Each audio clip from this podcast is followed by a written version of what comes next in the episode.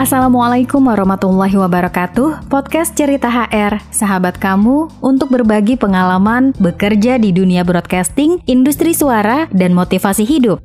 Untuk kamu yang pengen dengar cerita setiap episodenya, jangan lupa berlangganan atau subscribe dan berikan komentar kalau kamu ada masukan. Podcast Cerita HR untuk kamu.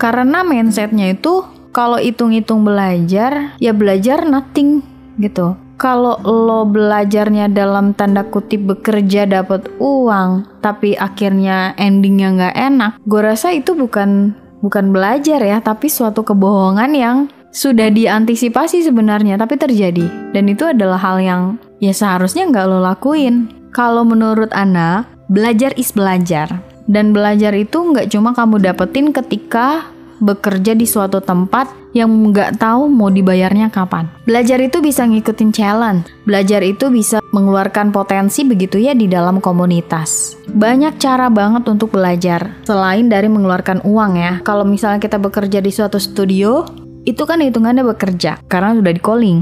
Kalaupun kita dapat kerjaan tapi belum dibayar, nauzubillahimin zalik sampai nggak dibayar, itu juga dikatakan namanya belajar. Tapi itu nggak adil.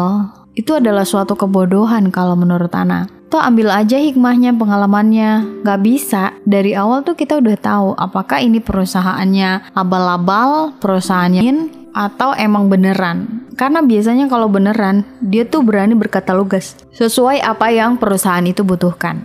Ini tinggal nunggu aja.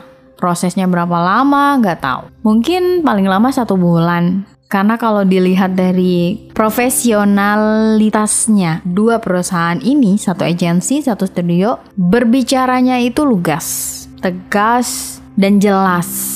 So kalau udah kayak gitu, apa yang mau diraguin gitu? Kalau dulu mungkin lebih menangin egois diri ya. Kalau sekarang coba lebih tenang sih. Tanpa berekspektasi tinggi supaya nggak mengecewakan ya udah akhirnya memutuskan untuk bersabar nanti kalau udah cair diceritain lagi ya karena ada dua portofolio dengan durasi yang panjang dan paymentnya yang wow luar biasa nunggunya Oke, segitu dulu cerita HR tentang pengalaman di dunia suara. Baru ya, ini di bulan Juli 2022. Semoga bermanfaat untuk kalian dan kalau udah masuk atau kecemplung di dunia suara, terimalah dengan keadaan apa pun. Nanti ini akan dijadiin konten kok. Uh, dikumpulin aja dulu di podcast, disaring, nanti kalau udah rapi baru dibikinin konten pengalaman-pengalaman. Oke? Okay? Terima kasih. Assalamualaikum warahmatullahi wabarakatuh.